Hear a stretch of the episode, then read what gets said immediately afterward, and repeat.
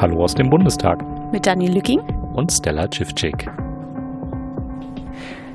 Ja, der Blick auf die Uhr sagt uns, es ist 0 Uhr 10. Wir haben jetzt so ungefähr vor 20, 25 Minuten einen echt langen Sitzungstag hinter uns gebracht. Lang aus zwei Gründen. Äh, es waren, naja, einmal war er wirklich lang. Und zum, zum anderen hatten wir unerwartetermaßen dann am Ende des Tages fünf Zeugen auf dem öffentlichen Programm. Einer war gar nicht angekündigt per Tagesordnung. Ähm, wir werden trotzdem versuchen, das in aller Kürze zusammenzufassen. Und die ersten drei Zeugen des Tages, die waren uns diesbezüglich auch sehr hilfreich, oder Stella? Ja, die kann man eigentlich so als, als eine Person fast zusammenfassen. Der erste Zeuge war Polizeiobermeister T.A. vom LKA 64 aus Berlin. Und er war auch, ähm, alle drei LKA-Zeugen hatten heute die gleiche Rechtsanwältin als äh, Beistand dabei. Und Nee, der zweite war ohne. Stimmt, der zweite war ohne, aber die, genau, der erste und der dritte hatten genau die gleiche Anwältin dabei. Ähm, und er kommt aus dem Bereich Aufklärung und ist, sagte, dass er seit 2009 bei der Polizei ist und seit, 2000, äh, seit Juli 2016 beim LKA. Der zweite LKA-Zeuge war Polizeiobermeister Y.K. Und er kommt, sagte, dass sein Background ähm, Arbeit in der Hundertschaft ist und dass er seit äh, Juni 2013 im Bereich Islamismus tätig war. Und der dritte LKA-Zeuge war äh, Polizeioberkommissar R.D. von der Polizei Berlin und ähm, kam auch aus dem Bereich auf, ähm, kam aus dem Bereich Aufklärung im extremistischen Terrorismus und ist seit 89 bei der Polizei. Ja, 89 oder 98? 89. 89? Mhm. Krass, der sah irgendwie so mein Alter aus. Ja, ich meine ja. Okay. Ähm, ja, die ersten beiden Zeugen hatten vor allen Dingen eines gemeinsam, nämlich die Perücke und die, ja. die, die äh, ja, wie, wie, wie, wie nennt man das? Ähm, die Hairstyle, der Hairstylistin ist es ja nicht, die Visagistin, genau, die Visagistin war wohl die gleiche. Äh, Stella, was ist denn dir so aufgefallen? Ja, es ist irgendwie nett. Ich kann es natürlich total nachvollziehen, wenn da jetzt jemand ist, der da so zeichnet, ist natürlich blöd und das so dokumentiert. Aber natürlich ist es so, denke ich so, okay, die, diese, diese Figur, die dort jetzt sitzt, also die Haare, die ich jetzt male, sind völlig irrelevant. Der Bart, den ich male, ist völlig irrelevant. Die Nase und die Augenbrauen auch. Die Augenbrauen fand ich eigentlich mit am lustigsten, weil es wirklich, das sah aus wie Gaffertape. Äh, und der Bart auch. Also das waren einfach keine, keine, du, du siehst ja, wie ein rasierter Bart aussieht. Du siehst so, so leicht bläulich durchschauende Bart. Und das war wirklich wie so Airbrush, so, so, so ein Lineal angelegt. Und das war echt, das war schon hart. Also beim ersten, da gab es auch noch ein paar, die so, hat er eine Perücke? Wo ich dachte, ja, es ist eine Perücke. Und das, das war der Moment, wo der zweite Zeuge reinkam. Das war wirklich, das war richtig lustig. Ich dachte, er hätte wenigstens eine andere Perücke nehmen können. Also, oder weiß ich, hat richtig irgendeine coole pinken Topfschnitt oder so, irgendwas Cooles. Oder keine Ahnung, so gleich so Cosplay-mäßig. Also weiß ich nicht, als Sailor Moon oder sowas. Im Namen des Mondes werde ich sie bestrafen. Ja, aber äh, ja. Ähm, man, man, man, hofft, man hofft ja, dass sie wenigstens die Perücken im Zweierpack gekauft haben und das nicht äh, Zeuge 2, die ja. Perücke nee, des ersten Zeuges. Nee, die war schon so ein bisschen anders, so ein bisschen heller und die hatte so andere Strähnchen, aber das war wirklich so das gleiche Modell, so weiß ich nicht, so ergrauter Prinz Eisenherz, irgendwie ganz, ganz stranger Schnitt. Also die haben auch definitiv aus den ersten zwei Zeugen den gleichen Typ gemacht. Also, wo ich, also ja, was, was, was insgesamt ja auch relativ gut passte, weil sie haben ja mehr oder weniger die gleichen ja. Aufgaben gehabt, denn beide waren insofern eingesetzt, als dass sie auf der Straße operativ tätig waren und dass sie eben Aufklärungsergebnisse in der Öffentlichkeit gesammelt haben. Das muss man sich so vorstellen und das war auch für den 19.12.2016 beziehungsweise die frühen Morgenstunden des 20.12.2016 echt schwer zu erklären. Ähm, die beiden Herren stellen sich mit ihrem Auto vor Moscheen.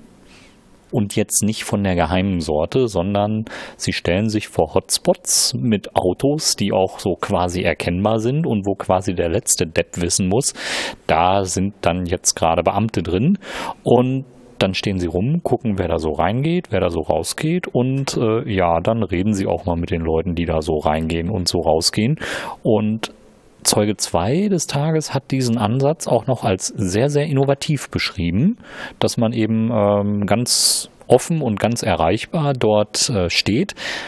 Ja, es ist gut äh, für die Polizei, wenn Menschen mit ihr ins Gespräch kommen, aber es war dann doch relativ schwer erklärlich, warum man diese Taktik anwendet, wenn es gerade einen Anschlag gegeben hat und man davon ausgehen muss, dass der Täter mit einer Waffe auf der Flucht unterwegs ist.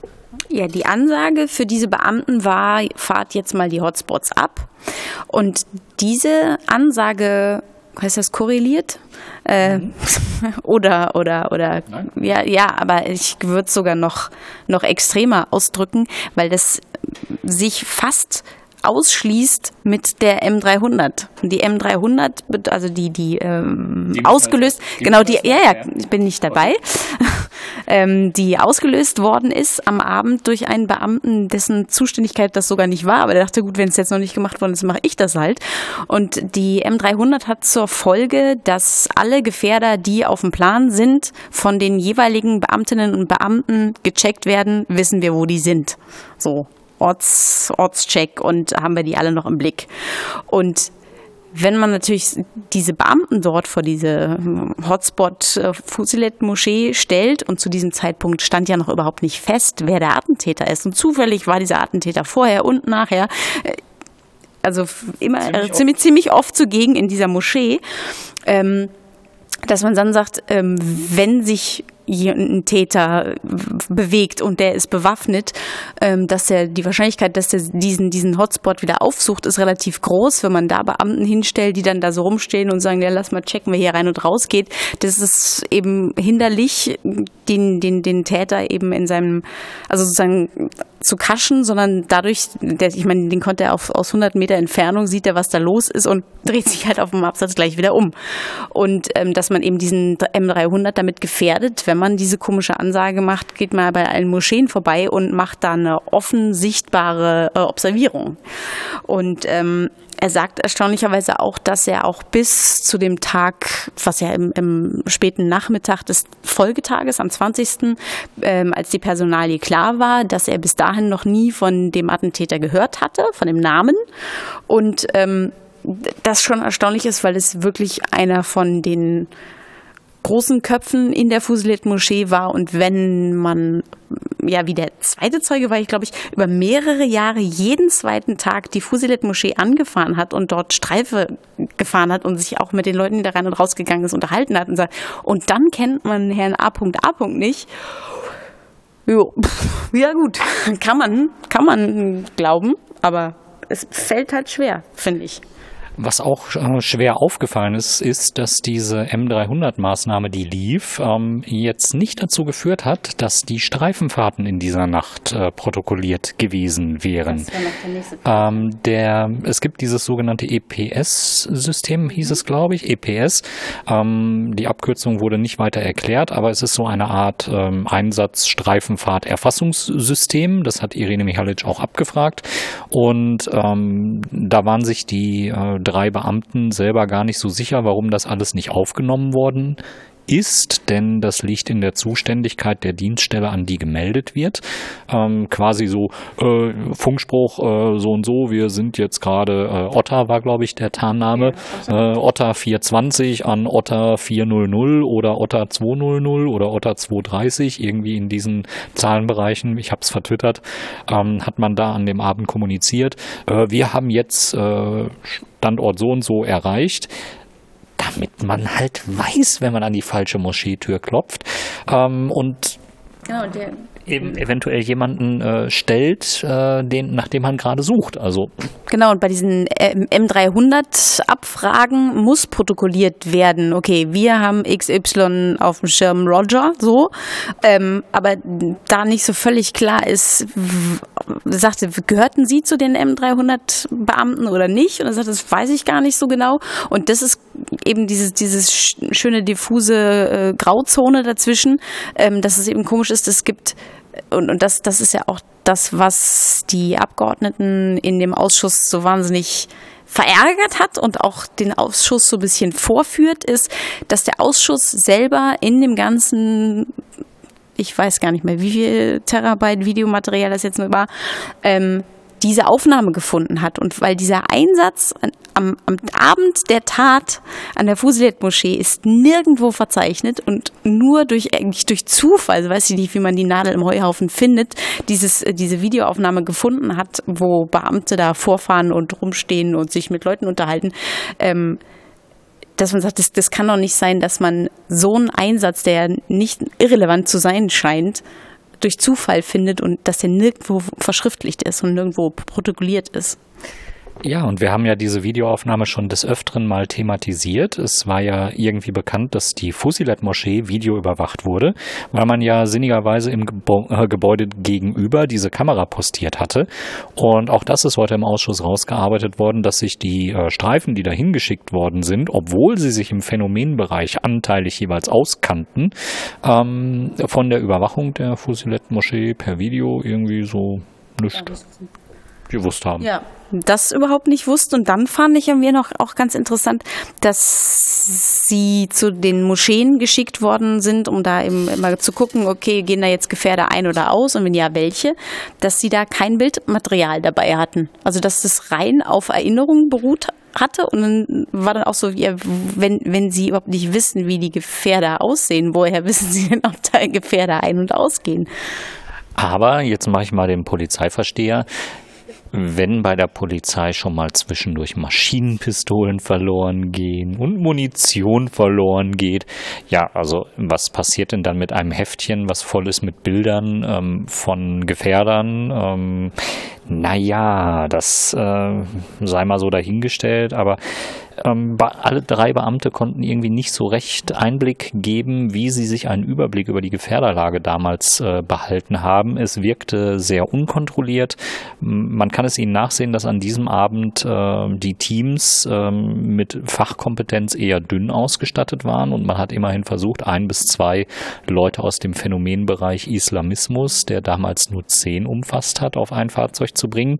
Ähm, trotzdem, äh, ja, irgendwie ein bisschen dünn war so der, der Eindruck, der da so blieb. Mhm. Ja, und auch dieses, dieses Aufsuchen von der Moschee, so mal gucken, check mal alle Moscheen, war dann auch irgendwie ganz interessant, dass sie dann sagten, ja, wir waren sind dann gegucken gegangen und in dem Videomaterial sieht man dann, dass sie mit gezogenem Maschinengewehr dort reingegangen sind. Ob genug geklopft oder geklingelt wurde, war auch ein bisschen diffus. Es gibt zwei Eingänge. Irgendwie war das so hintenrum. Ja, wir haben uns dann auch zwei Minuten geguckt, ob man was hört, ob Licht irgendwo an ist und so. Also es war sehr eigenartig. Und im Anschluss an diese Sichtung von der Fusilet-Moschee sind sie dann ähm, zum Hangar in, im Flughafen Tempelhof gefahren, weil ihnen gesagt worden ist, dass das die in der Flüchtlingsunterkunft der bis zu diesem Zeitpunkt ähm, verdächtigte äh, Täter, ein Pakistani, ähm, dort in dieser Flüchtlingsunterkunft gemeldet ist und deswegen mit äh, einem SEK folgend dann ähm, Zeuge TA mit seinem Kollegen dort aufgestoßen ist und dann sind sie eben hinter diesem SEK her äh, und haben sich die, den Schlafplatz ähm, des bis zu dem Zeitpunkt verdächtigten Täters angeschaut.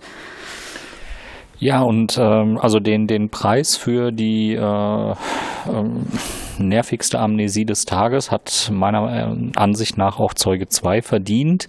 Äh, Im Zuge seiner Aussage war nämlich schon irgendwie fast gar nicht mehr klar, an welchem Punkt Zeuge 2 an diesem Abend im Einsatz gewesen ist. Also alle drei Zeugen äh, des LKAs Berlin ähm, haben an diesem Abend oder haben an in den Sitzungen hier äh, diese Videos vorgeführt bekommen, sollten sich dann selber identifizieren und äh, haben das mehr oder weniger willig dann getan oder mehr oder weniger unwillig. Und äh, der Kollege 2 oder der, der Zeuge 2, ähm, der konnte dann auch schon gar nicht mehr zwischen den Tagen differenzieren und wusste äh, oder meinte in der Flüchtlingsunterkunft am Tempelhofer Damm gewesen zu sein, was aber nicht so recht zu dem zu der Erkenntnislage vom Video Video passte.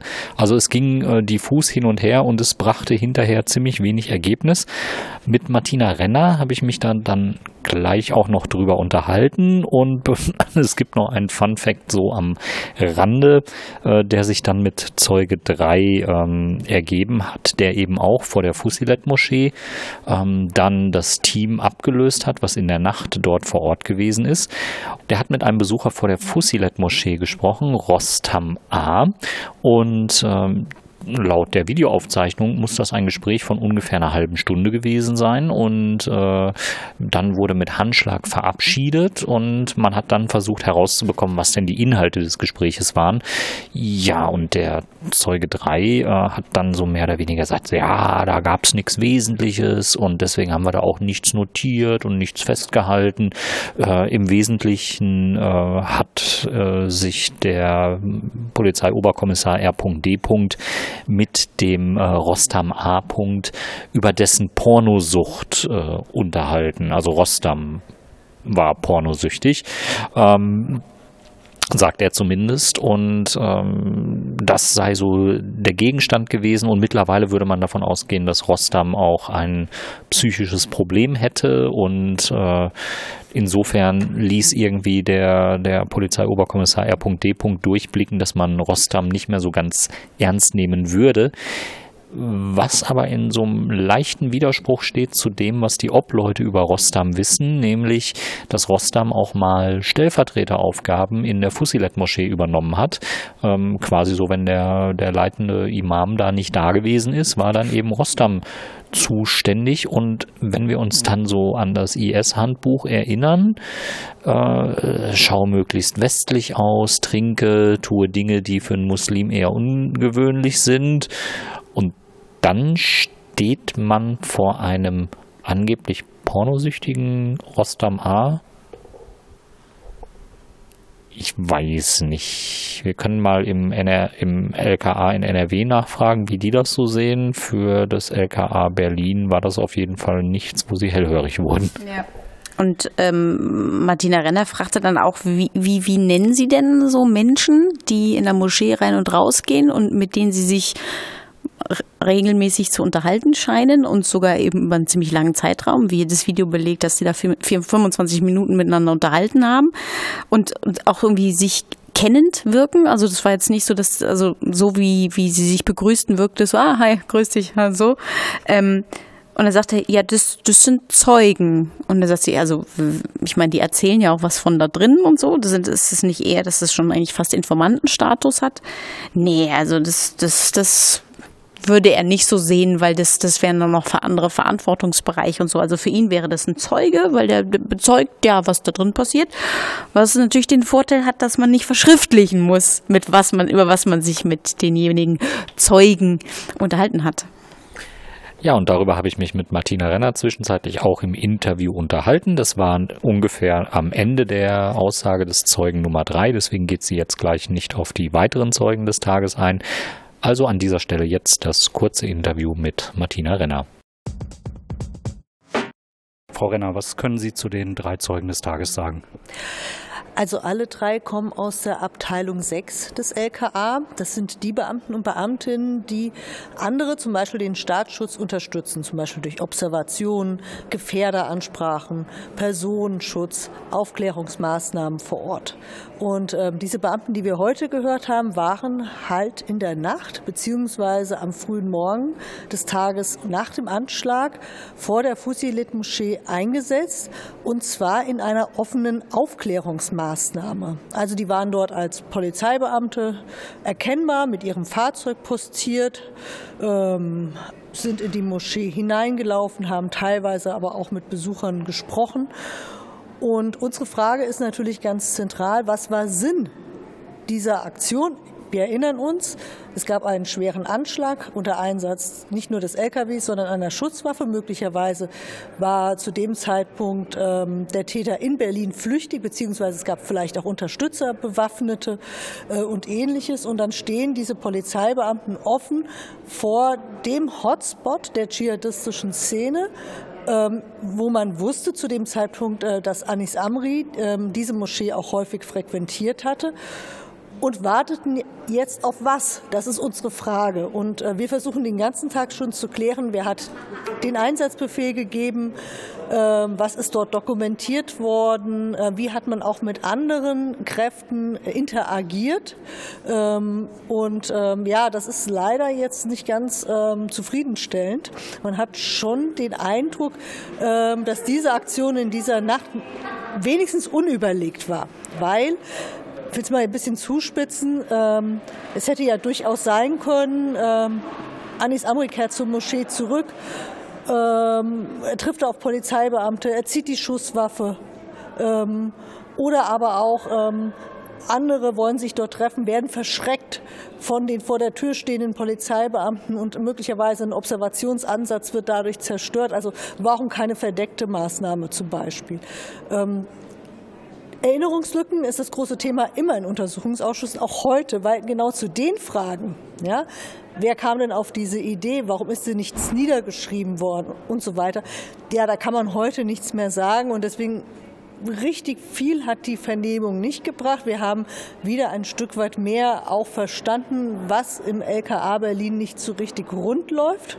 Manchmal weiß auch die eine Hand nicht von der anderen. Zum Beispiel, um es mal bildlich zu machen, es gab dort eine Videoüberwachungsmaßnahme, auch vom LKA 6 zu verantworten, ein anderes Referat, aber man nimmt ja eigentlich an, in der einen Abteilung redet man miteinander. Und diese Polizeibeamten, die wir gehört haben, die also mehrfach schon vor diesem Anschlagstag ähm, an dieser Moschee stand, wussten überhaupt nicht, dass ihre eigene Abteilung dort eine Videokamera postiert hatte, wo sie also permanent ins Bild gelaufen sind. Und so das, ja, das kann man nicht verstehen. Und äh, wir bleiben dabei. Vieles im LKA Berlin wirkt unabgestimmt, fachlich nicht kompetent. Ähm, der eine Zeuge kannte sich auch nicht richtig gut im Phänomenbereich dschihadistisch-islamistischer Terrorismus aus.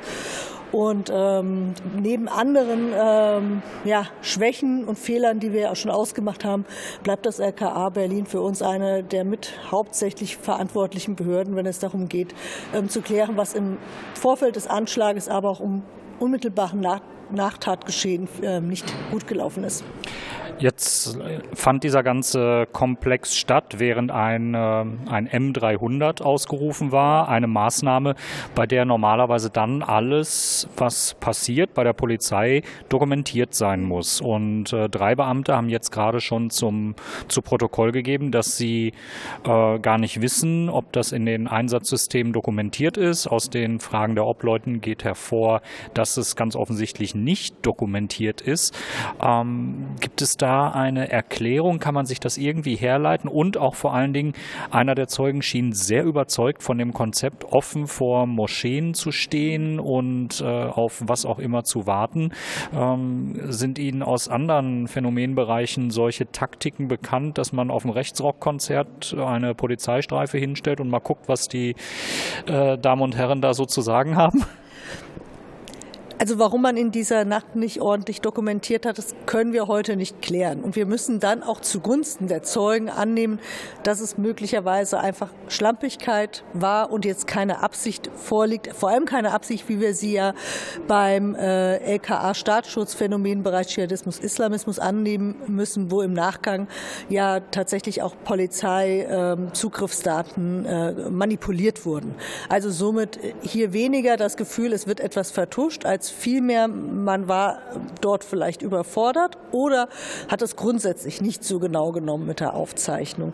Ähm, ob solche offenen Aufklärungsmaßnahmen sinnvoll sind, ich glaube, da muss man tatsächlich darüber reden, wo sie eingesetzt werden. Also wenn ich eine äh, Szene habe, ähm, Kleinkriminelle, ähm, oder ähnliches, wo ich sage, ja, da kann dieser Druck, ja, das sich beobachtet fühlen, dazu führen, dass man ähm, ja von bestimmten äh, Handlungen Abstand äh, hält oder sich vielleicht nicht mehr so äh, offen bewegt oder auch das Gefühl hat, Mensch, ich lasse das lieber, ich werde dem nichts erwischt.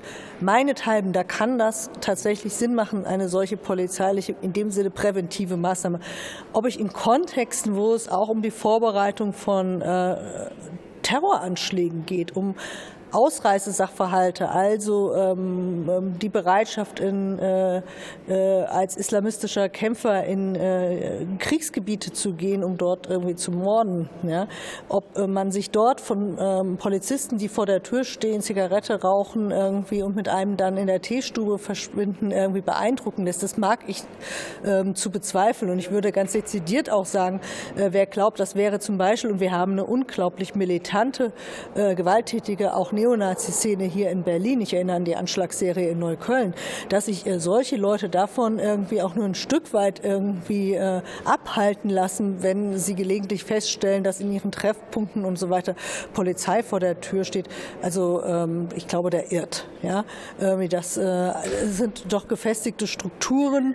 Das sind Leute, die viele Jahre Buckel haben, Entschuldigung, die viele Jahre auf dem Buckel haben in diesen Szenen und ähm, äh, die auch wissen, wie man Polizei gegebenenfalls austrickst.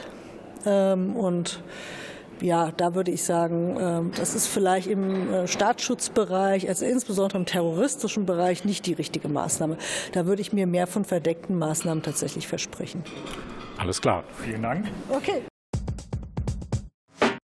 Wir haben uns dann auch am Ende des Tages mit äh, Konstantin von Notz über den gesamten Tag unterhalten und packen das jetzt dran, äh, weil es zu Anfang auch um die ersten drei Zeugen geht und ähm, dann gegen Ende dann noch um die zweiten beiden Zeugen des Tages, die wir euch dann natürlich gleich noch erläutern. Was können Sie insbesondere zu den ersten drei Zeugen sagen? Es ging ja heute auch den ganzen Tag um die Nachtatphase, also 19.12.2016 und 20.12.2016. Ja, also wir wissen ja durch das Betrachten der Videofilme, die vor der Fusilet-Moschee angefertigt wurden, dass es da zum Einsatz unmittelbar nach dem Anschlag in der Nacht des Anschlags noch gekommen ist äh, zu diversen Aktivitäten. Man hat die Fusilet-Moschee ausgekundschaftet und hat dann da Stellung bezogen ähm, bis zum Morgen und wahrscheinlich noch danach. Ähm, all das ist weitgehend undokumentiert erfolgt und das ist vor allen Dingen im Hinblick auf die Erkenntnislage dann am nächsten Tag um 17 Uhr sehr, sehr verwunderlich, weil dann ja klar wurde, dass der Täter ähm, eine zentrale Figur der Fusilet-Moschee war. Ähm, insofern äh, sind wir ein bisschen irritiert ähm, über die Dinge, auch dass wir das jetzt nur über diese Videoaufzeichnungen ähm, herausgefunden haben und gesehen haben. Ähm, es gibt äh, viele Wissenslücken und äh, äh, man ist sichtlich darum bemüht gewesen, keinen Vorgesetzten und Kollegen beim Namen zu nennen, der in irgendeiner Form Verantwortung tragen kann. So geht es eigentlich nicht. Man unterliegt hier ja der Wahrheitspflicht. Ähm, gut, wir werden uns das angucken, aber das Bild, was sich hier für uns darstellt, ist kein sonderlich positives von der Arbeit unmittelbar nach dem Anschlag.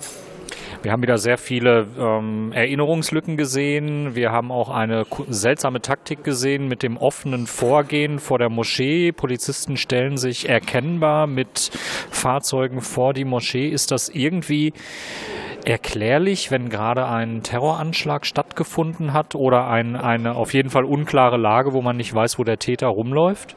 Also mir erscheint es vor allen Dingen sehr gefährlich und ähm, auch im Hinblick auf die ganze Frage der Quellenführung und des Quellenschutzes verstehe ich es nicht, wie das funktioniert. Man quatscht einfach Leute an, die man kennt da aus dem Bereich, während Nachrichtendienste und die Polizei à la Couleur äh, auch Quellen führen und mit denen Verträge machen. Also es entsteht da ein äh, sehr unübersichtliches Geflecht von Informationsweitergabe und Verantwortlichkeiten. Und ich glaube, genau das ist beim Anschlag Breitscheidplatz eines der zentralen Probleme.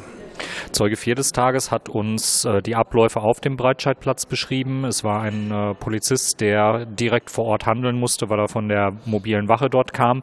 Ähm, ich möchte da eigentlich jetzt auch gerade nicht näher auf Details eingehen. Das war eine sehr plastische Darstellung und auch eine sehr ähm, authentische Aussage, muss ich sagen. Ähm, gehen wir direkt weiter zum, zum Tatortermittler, den wir jetzt zum Schluss gehört haben. Ähm, er musste Dinge erklären wie, warum wurde der LKW in eine Bundeswehrhalle verbracht und vor allen Dingen, warum dauerten die Ermittlungen so lange.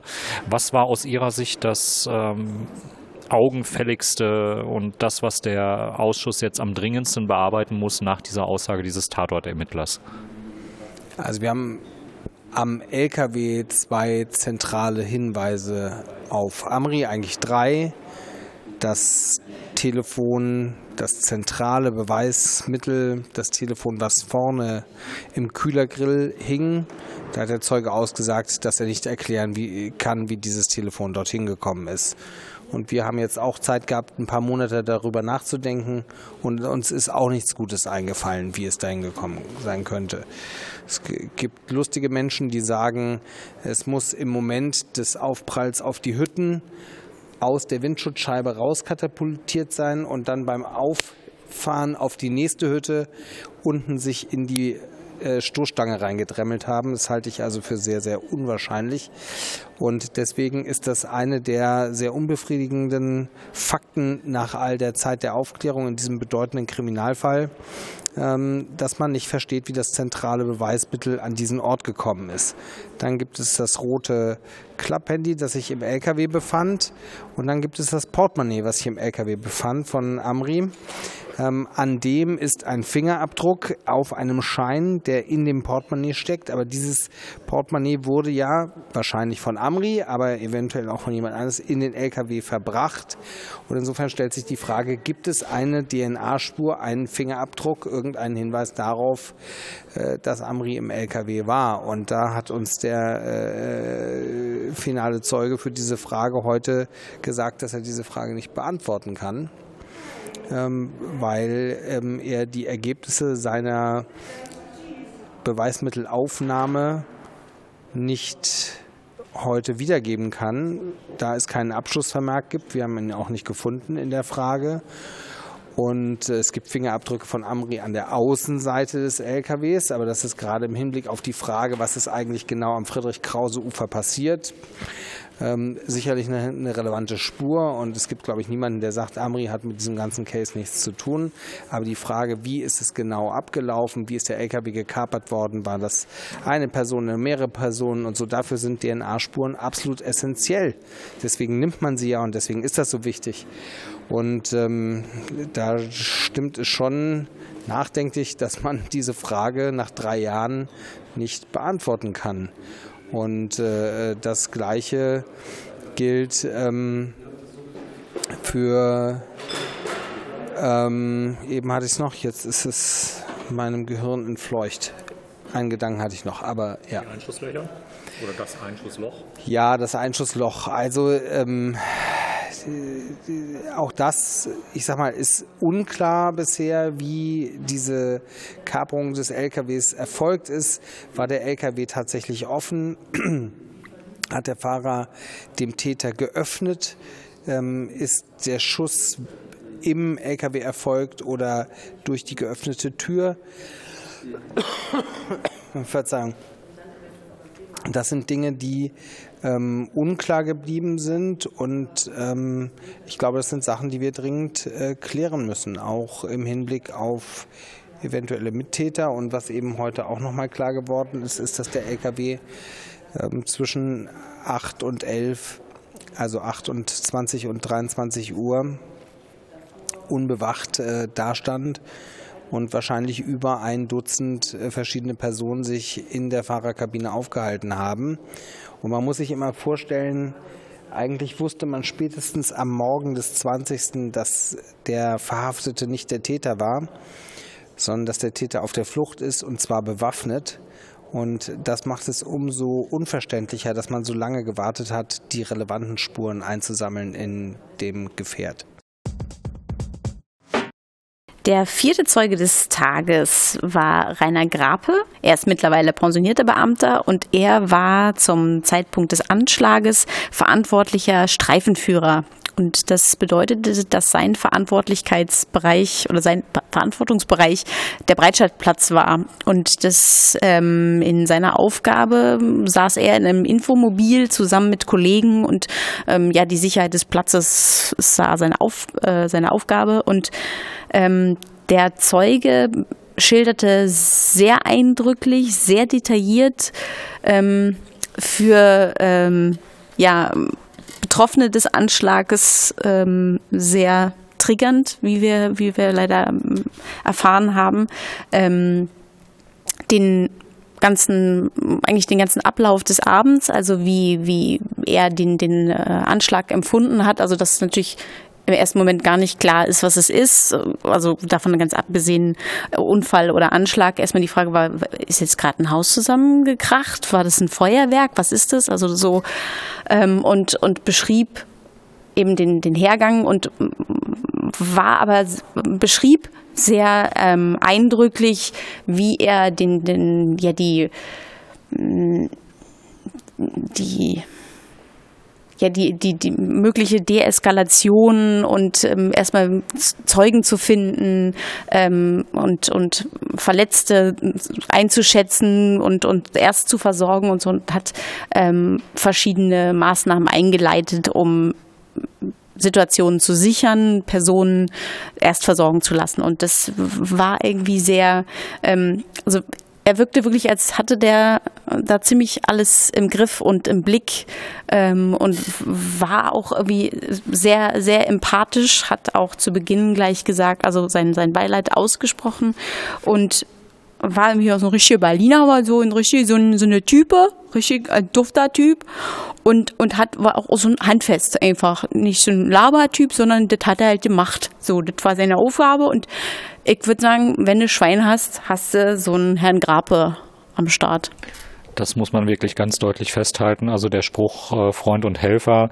Ähm, Herr Grape ist jemand von dieser Sorte. Er hat ähm, damals die mobile Wache am Breitscheidplatz äh, geleitet. Da ist dann so ein Container oder so ein, so ein Fahrzeug aufgestellt gewesen. Er hat dann auch beschrieben, dass er dort äh, auch ähm, Essensausgabe für Obdachlose gemacht hat und so. Und er war eben an diesem an Abend verantwortlich für die Sicherheit am Breitscheidplatz und war erster Ansprechpartner der Polizei und hat dann entsprechend agiert, geleitet und ähm, die Details ähm, ersparen wir jetzt und die müssen wir auch nicht hervorholen. Es war, glaube ich, für Herrn Graper heute ähm, auch nochmal deutlich triggernd, dass all dieses nochmal wiederkam und er hat da nach bestem Wissen und Gewissen und auch sehr pietätvoll ausgesagt, ähm, war mein Eindruck und ich war ja auch nur die Hälfte der Aussage da, weil ich mich die andere Hälfte draußen mit äh, dem ebenfalls anwesenden Gerhard äh, Sawatzki, der als Ersthelfer auf dem Breitscheidplatz war, ähm, nochmal über, ja, darüber unterhalten habe, wie es ihm jetzt geht und ähm, wir haben halt draußen zusammengesessen und geredet, weil er da jetzt äh, auch nicht mehr zugegen sein konnte. Ähm, der Erkenntnisgewinn der Aussage von Herrn Grape, äh, dass der ist, dass es Menschen gibt, die sich an diesen, dieses Breitscheidplatz-Attentat erinnern. Herr Grape sehr detailliert, Ersthelfer wie äh, Gerhard Sawatzki sehr detailliert. Jeder andere irgendwie weiß, wenn er in diesem Ausschuss sitzt, ähm, auch von den, von den Politikern, die es heute auch zum Ausdruck gebracht haben, ich weiß, was ich an dem Abend getan habe. Ich weiß, wann ich davon erfahren habe. Ich weiß, äh, wie mir das in den Sinn gekommen ist, dass ich geschockt war und so weiter. Irgendwie weiß jeder, was an diesem 19.12. abends, als man erfahren hat, was da passiert ist, was da gerade stattgefunden hat. Auch irgendwie komischerweise noch drei Jahre und äh, vier Monate danach oder drei Jahre und drei Monate danach. Außer man ist im LKA Berlin in manchen Stellen tätig. Und man muss das auch so deutlich einschränken in manchen Stellen. Ja, vor allen Dingen das LKA 5 und das LKA 6 scheint da irgendwie so ein Problem zu haben, denn wir hatten jetzt mit Zeuge 5 des Tages jemanden aus dem LKA 1, ähm, der für die Tatortarbeit zuständig war und, oh Wunder, auch dieser Mensch konnte sich an viele, viele Details erinnern und hat die sogar verschriftlich, weil es Teil seiner Aufgabe als Tatortermittler war. Ja, und das, das, das fand ich eigentlich sehr, ähm, auch sehr eindrücklich beschrieben von dem Herrn Zeugen, äh, vom Zeugen Herrn Grape, ähm, dass er sagte, also ich bin natürlich ans Fahrerhaus gegangen, um zu gucken, ob da noch jemand ist. Und wir haben dann auch äh, hinten mit einer Kollegin zusammen die Plane aufgeschnitten. Sie ist da reingestiegen, war die, die leichteste von uns, um zu gucken, geht von diesem LKW noch irgendeine Gefahr aus? Da kann auch ein Sprengsatz oder irgendwas drin sein. Und der sagte aber, wir haben da nichts durchwühlt und angeguckt, aber so für, für eine erste Einschätzung sind wir hier vor Ort sicher oder nicht. Ähm, und wurde dann durch Benjamin Strasser mit, mit Mails konfrontiert, wo ihm angelastet wurde, dass er eben einen Tatort verunreinigt hätte, beziehungsweise eben Spuren verwischt hätte oder äh, er wurde auch gefragt, ob er Sachen gesehen hätte, Portemonnaies und das Handy. Und ich kann mir gut vorstellen, so wie, die, wie die Situation in dem Moment ist und eben auch erstmal um eben Ersthilfe und, und, und Sicherung des Ortes davon äh, erstmal primär ist, nicht so von wegen liegt hier irgendwas komisches, sondern erstmal so sind hier alle Schäfchen im Trocknen. So. Vergleichen zu Herrn Grape war eben ähm, Herr Kriminalhauptkommissar Bordasch, ähm, der für die Sicherung des LKWs zuständig war, eher nach meinem Gefühl gar nicht so für den Tatort sensibilisiert. Also da ging es, es wurde festgestellt, dass sie, obwohl der Anschlag war ja, glaube ich, gegen 20 Uhr, dass sie erst gegen 23, also Punkt, glaube ich, Punkt 23 Uhr dort angekommen sind am Tatort mit der Spurensicherung und gesagt wurde, ja, wir waren da zwar fünf Minuten mit dem Auto von dort entfernt, aber es ging erstmal darum, Lebensrettung vor Spurensuche und deswegen sind wir erst dann angerückt. Und dann wurde aber irgendwie nur so eine ganz grobe Sichtung da, also sie haben irgendwie nur durchs Fenster geguckt, sie haben nicht das, Fahrerhäuschen aufgemacht, gar nichts, sondern haben dann ähm, äh, also als, als, als der äh, als Herr Bordasch sagte, dass sie am Tatort angekommen sind, sagte er auch irgendwie Fahrradtür zu, Beifahrertür offen. Also es wirkte, also der, der, der Tatort war auch nicht, wirkte nicht abgesichert. Und ähm, dann beschrieb er eigentlich, ähm, wir haben geguckt, es war viel zu kalt, um dort Fingerabdrücke zu nehmen, weil es um diese Uhrzeit ein Grad kühl war, wie er sagte, wäre das nicht möglich gewesen. Und ähm, ich glaube, von Benjamin Strasser kam, sagte, es gibt doch die Option, dass man so Zelte aufspannt und in einen Heizstrahler reinstellt, dass man da arbeiten kann. Aber er sagte, nee, das war irgendwie keine Option. Wir haben händeringend einen Ort gesucht, wo wir den LKW lagern können und eben in angemessenen Temperaturen da Spuren nehmen können. Und ähm, Handfingerabdrücke nehmen können und dann ist, hat der Zeuge veranlasst, dass der LKW eben in die äh, Kaserne, die Julius-Leber-Kaserne, abtransportiert wird. Ja, in, in der Julius-Leber-Kaserne gibt es eine Halle, die beheizbar ist und man musste erst mit ziemlich viel Aufwand den LKW da hereinbringen, weil der nicht un, ohne weiteres äh, durch das Hallentor passte. Aber ich will noch mal zurück kurz zum Tatort. Ähm, also es hat äh, vor Ort ähm, gab es eine Priorisierung und die hat das Fahrerhaus deswegen erstmal nicht äh, mit reingenommen, weil außen am Fahrzeug insgesamt fünf Teams, äh, fünf Leuten gearbeitet haben, die sich rund um das Fahrzeug äh, damit beschäftigt haben, die Spuren der Getöteten ähm, zu sichern und äh, vor allen Dingen dann auch erstmal die ähm, Leichen zu bergen, ähm, was natürlich auch mit Aufwand und äh, mit ordentlich Zeit äh, verbunden ist. Insofern hatte man da das äh, Führerhaus oder das Fahrerhaus erstmal hinten angestellt, ähm, was ich nicht ganz verwunderlich finde. Nur der Punkt, den er nicht erklären konnte, war, warum eben nicht wenigstens eine Grobsichtung stattgefunden hat und warum man nicht äh, Dinge wie das Portemonnaie des Fahrers zum Beispiel gefunden hat. Wir haben heute Bilder vom Innenraum gesehen, wo das äh, sehr prominent in der Konsole steckte und äh, man hätte bei der Grobsichtung auch durchaus das im Fußraum liegende Portemonnaie des Attentäters finden können. Ähm, gut, da ist es schwer aus der Entfernung drüber zu richten. Die Obleute haben es ihm auch vorgehalten und er sagte, ja, wir haben im Zuge der Nachbetrachtung des Ganzen haben wir dann auch jetzt das Prozedere geändert und die Reihenfolge der äh, bei der Spurensicherung neu festgelegt und äh, eben jetzt die Suche nach Identitätsnachweisen ähm, vorne angestellt. Das Problem, wann war Charlie Hebdo? Wann hat man dort auch schon Papiere gefunden? Also spätestens an dem Moment, wo klar gewesen ist, die verdächtige Person, die wir festgenommen haben, ist es nicht, hätte man ganz deutlich beim Tatortermittler anrufen müssen und hätte sagen müssen, ey, guckt doch mal, ob ihr irgendwelche Hinweise auf eine andere Person findet. Ähm, hat man nicht getan. Und ähm, das ist, glaube ich, ein wesentliches Versäumnis und äh, da ist er aber auch ein bisschen nonchalant heute drüber weggegangen, so nach dem Motto, ja, wir haben Vorschriften, nach denen haben wir gearbeitet, jetzt haben wir neue Vorschriften und so werden wir natürlich auch nicht mehr arbeiten. Ähm, Konstantin von Notz hat ja vorhin schon äh, in seiner Zusammenfassung des Tages äh, Kritik geübt und hat so ein bisschen auf die Spurenlage hingewiesen und ähm, da sind eben mehrere Dinge unklar. Es ist schwierig, das alles zu thematisieren, ohne nicht gleich irgendwelche Verschwörungstheorien aufzumachen. Ähm, das wäre zum einen nicht im Sinne von den Grünen, die diese Verschwörungstheorien so gar nicht befeuern wollen. Sie suchen eben nur nach Erklärungen und halten dann auch fest, wo es keine Erklärung Erklärung momentan gibt.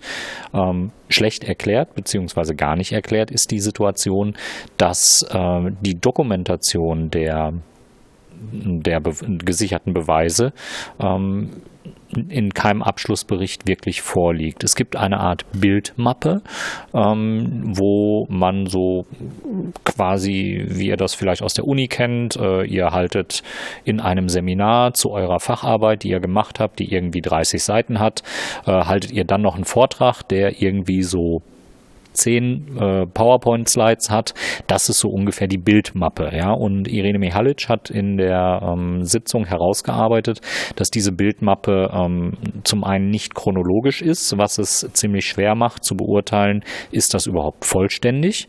Ähm, und zum anderen sind zum Beispiel auch Metadaten von Bildern nicht festgehalten. Also man hat Bilder am Breitscheidplatz gemacht, dann blättert man weiter und trifft auf Bilder, die ganz offensichtlich bei der Spurensicherung in der Halle gemacht worden sind. Auf der nächsten nächsten Seite sind dann wohl wieder Bilder, äh, die irgendwie vom Breitscheidplatz herstammen. Also es ist irgendwie nicht ersichtlich, aus welchem Fundus sich das äh, zusammenstellt. Und Zeuge Bordasch hat äh, das mehr oder weniger auch äh, gerechtfertigt und hat gesagt, na ja, das Rohmaterial, da wäre alles ersichtlich und das sei ja auch noch da. Ähm, damit ist aber auch ein, ein Anspruch an den Ausschuss formuliert, äh, ja, gut, also wenn ihr jetzt einen wissenschaftlich einwandfreien Abschlussbericht der Tatortergebnisse haben wollen, äh, wollt, dann schreibt ihn euch doch selber. Also Konstantin von Notz hat es vorhin im Gespräch auch nochmal äh, gesagt, äh, wenn, äh, wenn, jetzt ein Großteil dieser Unklarheiten einfach äh, sich dadurch auch äh, erklären lässt, dass man eine wissenschaftliche Analyse gemacht hat, dass man sagen kann, okay, aus den und den Gründen ist das und das nicht vorhanden und nicht dokumentiert und nicht belegbar oder das ist vielleicht ein widersprüchlicher Wert, also man hat da irgendwas gefunden und man kann es auf unterschiedliche Weisen interpretieren und es ist letztendlich nicht klar, was es ist. Ähm, wenn man wenigstens in diesen ganzen Unterlagen, die die Bundesregierung jetzt übersendet hat und die von den Ermittlungsbehörden kommen, so etwas finden würde und auch zumindest den Versuch sehen würde, ähm, gar keine Zweifel erst aufkommen zu lassen, dann wäre ja der Ausschuss schon ein bisschen beruhigt. Nur es sieht wirklich so aus, als ähm, wäre alles auf schnelles Abschließen irgendwie getrimmt gewesen und äh, man habe nicht weiter darüber nachgedacht, äh, dass man auch wirklich die Ermittlungsergebnisse nochmal äh, belegen müsste. Klar, ähm, man muss sich überlegen, wie viel Interesse vielleicht noch da gewesen ist, äh, alles vernünftig zu dokumentieren, nachdem der Täter ja wenige Tage später getötet worden ist. Aber letztendlich ist genau das das Verhalten, eine nicht bis zum Abschluss geführte Untersuchung, eine nicht schlüssig nachvollziehbare Untersuchung, die dann dazu führt, dass es massive Verschwörungstheorien gibt. Ja, und so eine äh, Verschwörungstheorien werden natürlich perfekt befeuert dadurch, dass es in, in, in elementaren ähm, ja, Gefährderansprachen, Observationen, ähm, äh, GTAT-Sitzungen keine Protokolle gibt und wenn es ähm, Asservate gibt, sie dann nicht ausgewertet werden. Also man hat so, es gibt einfach so eine, ja, einen riesen Gap zwischen Sachen, die, die, die es geben müsste und die Sachen, die es gibt und die aber irgendwie nicht, nicht zu Rate gezogen werden. Und weil auch ähm, im Zuge dieser Untersuchung des LKWs eben ein Verzeichnis aller Spuren fehlt, ja, man hat keine Übersicht darüber, wie viele Fingerabdrücke gefunden worden sind. Ähm, man hat kein zentrales Verzeichnis über gefundene DNA-Spuren. Ähm, all das lässt ganz viel Raum offen für Spekulationen. Und ähm, wenn die Kanzlerin Aufklärung verspricht, dann gehört eben auch das dazu, dass man hinterher den Angehörigen wenigstens auch belegen kann, dass eine konsistente Tatortarbeit durchgeführt worden ist und dass man wirklich jede Spur, die irgendwie im LKW gefunden worden ist, auch versucht hat, bestmöglich zurückzuverfolgen und versucht hat, da was aufzuklären. Und eine Besonderheit ist dann heute noch herausgearbeitet worden gegen Ende. Ähm, ich habe es auch vertwittert, insofern müssen wir es auch in den Podcast mit reinnehmen. Konstantin von Notz hat gerade nicht drüber gesprochen. Herr Bordasch wurde gefragt, ähm, wie es denn sein kann, dass es am Morgen des 20.12., also wir reden von 0 Uhr 50, wenige Stunden, fünf Stunden fast nach dem Anschlag, dass es da ein Gespräch gegeben hat mit dem LKA-Leiter Herrn Steihoff und äh, dem polizeilichen Staatsschutz und noch anderen. Ähm, und in diesem Gespräch hat Herr Steihoff kommuniziert und das ist auch niedergelegt. Das, da ist äh, vorhin Herr Bodasch Bordasch mit konfrontiert worden. Ähm, da ist niedergelegt worden, es man habe in der Fahrerkabine den Fahrer gefunden mit einem Kopfschuss und einem dazu korrespondierenden Einschussloch in einer Scheibe. Und jetzt haben wir im Ausschuss erlebt, dass man heute versucht hat, dieses Einschussloch wiederzufinden. Und ähm, weil in diesem Gespräch die Scheibe nicht näher benannt ist, bleiben nur drei Möglichkeiten. Einmal die Frontscheibe, die kann man relativ deutlich ausschließen, weil ein Einschussloch würde bei der zerstörten Frontscheibe auch nicht mehr wirklich auffallen. Ähm, und es wäre schon gar nicht um 0.50 Uhr belegbar. Die äh, Bilder, die man aus dem Fahrerhaus gesehen hat mit der 360-Grad-Aufnahme, die zeigen halt, okay, Frontscheibe zerstört. Scheibe rechts in der Tür ist intakt und Scheibe links in der Tür ist intakt. Kein Einschussloch zu sehen.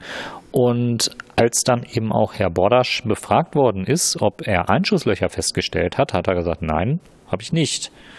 Und äh, ein weiteres Problem, und das wird Herrn Steihoff mit Sicherheit hier nochmal vor den Ausschuss bringen, ist, Herr Steihoff wird erklären müssen, wie er um 0.50 Uhr diese Aussage treffen konnte, wo heute der Zeuge Bordasch gesagt hat, mit der Arbeit an der Leiche des getöteten Fahrers hat man um 1.45 Uhr begonnen, also 55 Minuten danach. Dann muss Herr Steihoff hier deutlich nochmal vor dem Ausschuss erscheinen, muss nochmal erklären, wie das Ganze zustande kommt. Ähm, da ist derzeit ein deutliches Delta. Verschwörungstheorien wollen wir nicht aufmachen, aber das ist etwas, was der Ausschuss hier gerade wirklich als Folgefrage sehr deutlich herausgearbeitet hat. Ich habe eigentlich nichts mehr. Hast du noch was? Ich habe mein Buch schon zugemacht. Ähm, Insgesamt muss ich sagen, haben uns heute wieder drei Zeugen vom LKA Berlin äh, viel Lebens- und Tageszeit gekostet bei marginalem Erkenntnisgewinn, außer dass man dringend diese LKA-Abteilungen zur Dokumentation verpflichten muss in einem deutlich größeren Maß, als die das freiwillig tun. Denn offensichtlich tun die Damen und Herren das gar nicht. Äh, wir haben bei den Zeugen heute wieder gesehen, dass die auch wieder mit einem DIN A4-Blatt äh, erschienen sind. Ähm, und dafür, dass eben so wenig dabei herumkommt, steht der Zeitaufwand wirklich in keinem Verhältnis. Ähm, und die beiden anderen Zeugen des Tages, die glänzten förmlich äh, vor Erinnerungsvermögen.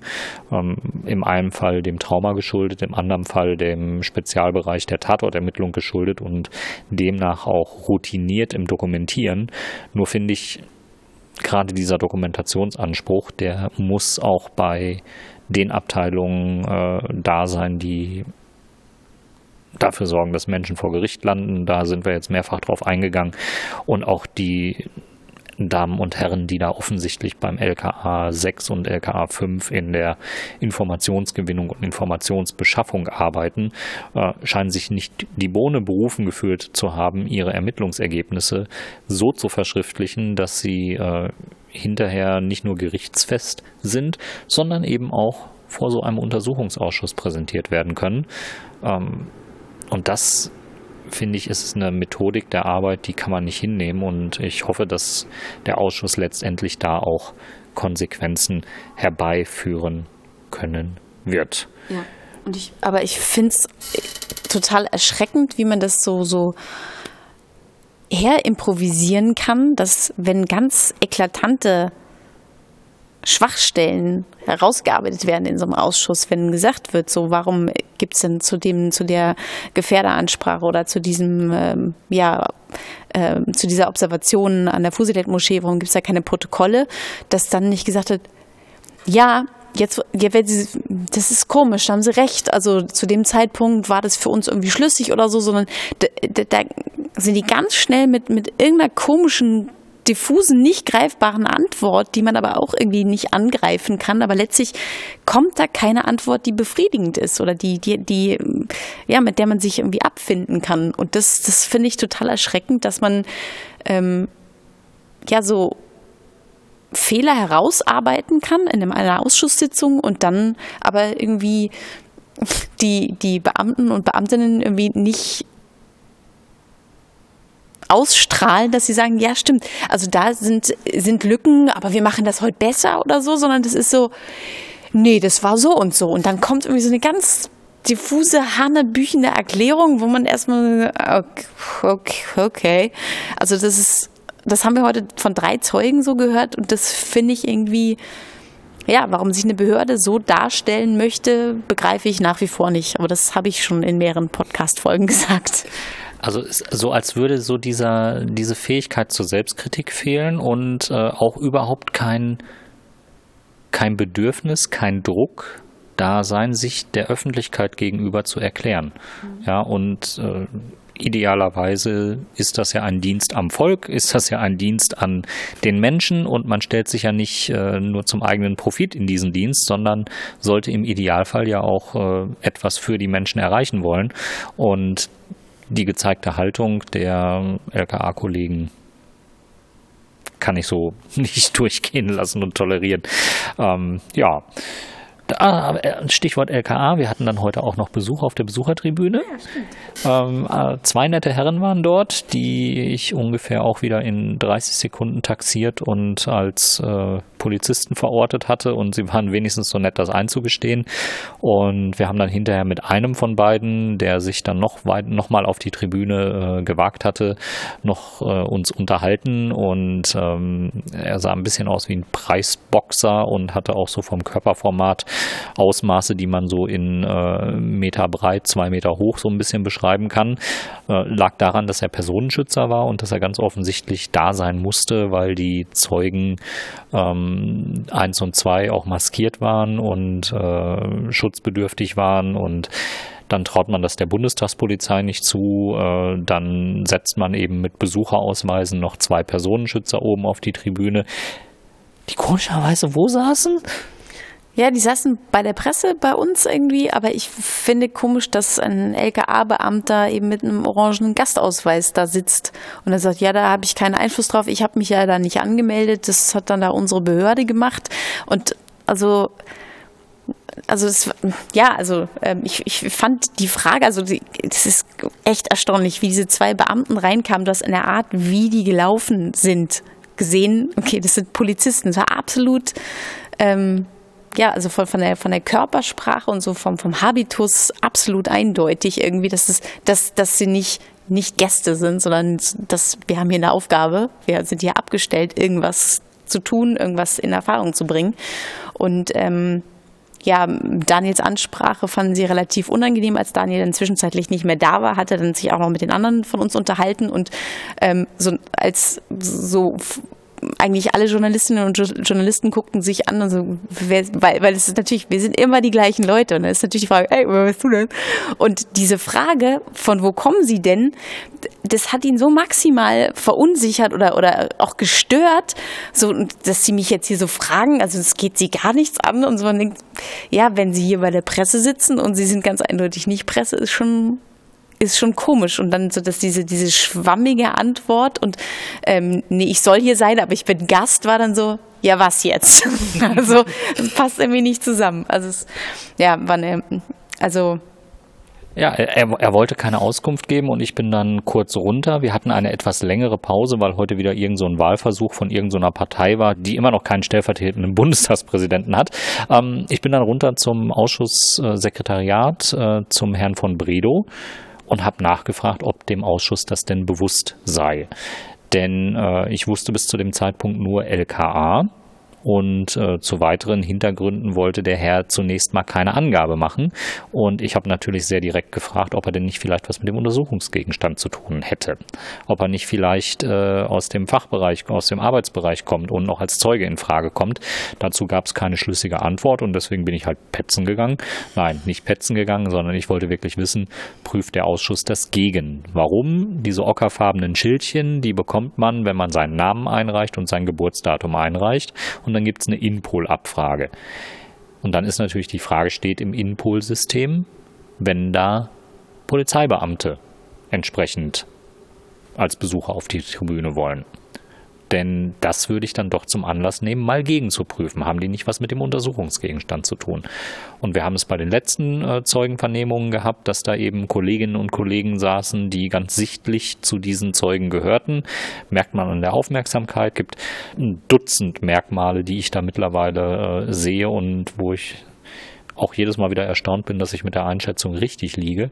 Ich muss deutlich sagen, ich möchte nicht im Umfeld von Polizeipersonal oder BND-Personal oder Verfassungsschutzpersonal diesem, journalistische Arbeit machen. Diesem Schrank hat sich wahrscheinlich keiner versucht, getraut, irgendwie zu sagen, wenn sie sich doch mal eben woanders hinsetzen dürften. Also das war schon das ist schon, ähm, so Meinungsverschiedenheit möchte ich mit dem nicht haben. Es muss wirklich nicht sein, dass im direkten Umfeld mit Blickmöglichkeit auf die Arbeitsmittel äh, Bundesbeamte sitzen. So, vielleicht könnte man das ja einführen. Wäre nett. Nett sind natürlich auch immer eure Spenden. Da haben wir auch wieder einige erhalten. Und äh, wir freuen uns auch über weitere unter spende.uapod.berlin via PayPal. Und die kommende Sitzung findet am 12. März statt, also gleich nächsten Donnerstag wieder. Und dann hört ihr am Freitag, den 13. die nächste Folge. Und bis dahin sagen wir Tschüss. Tschüss.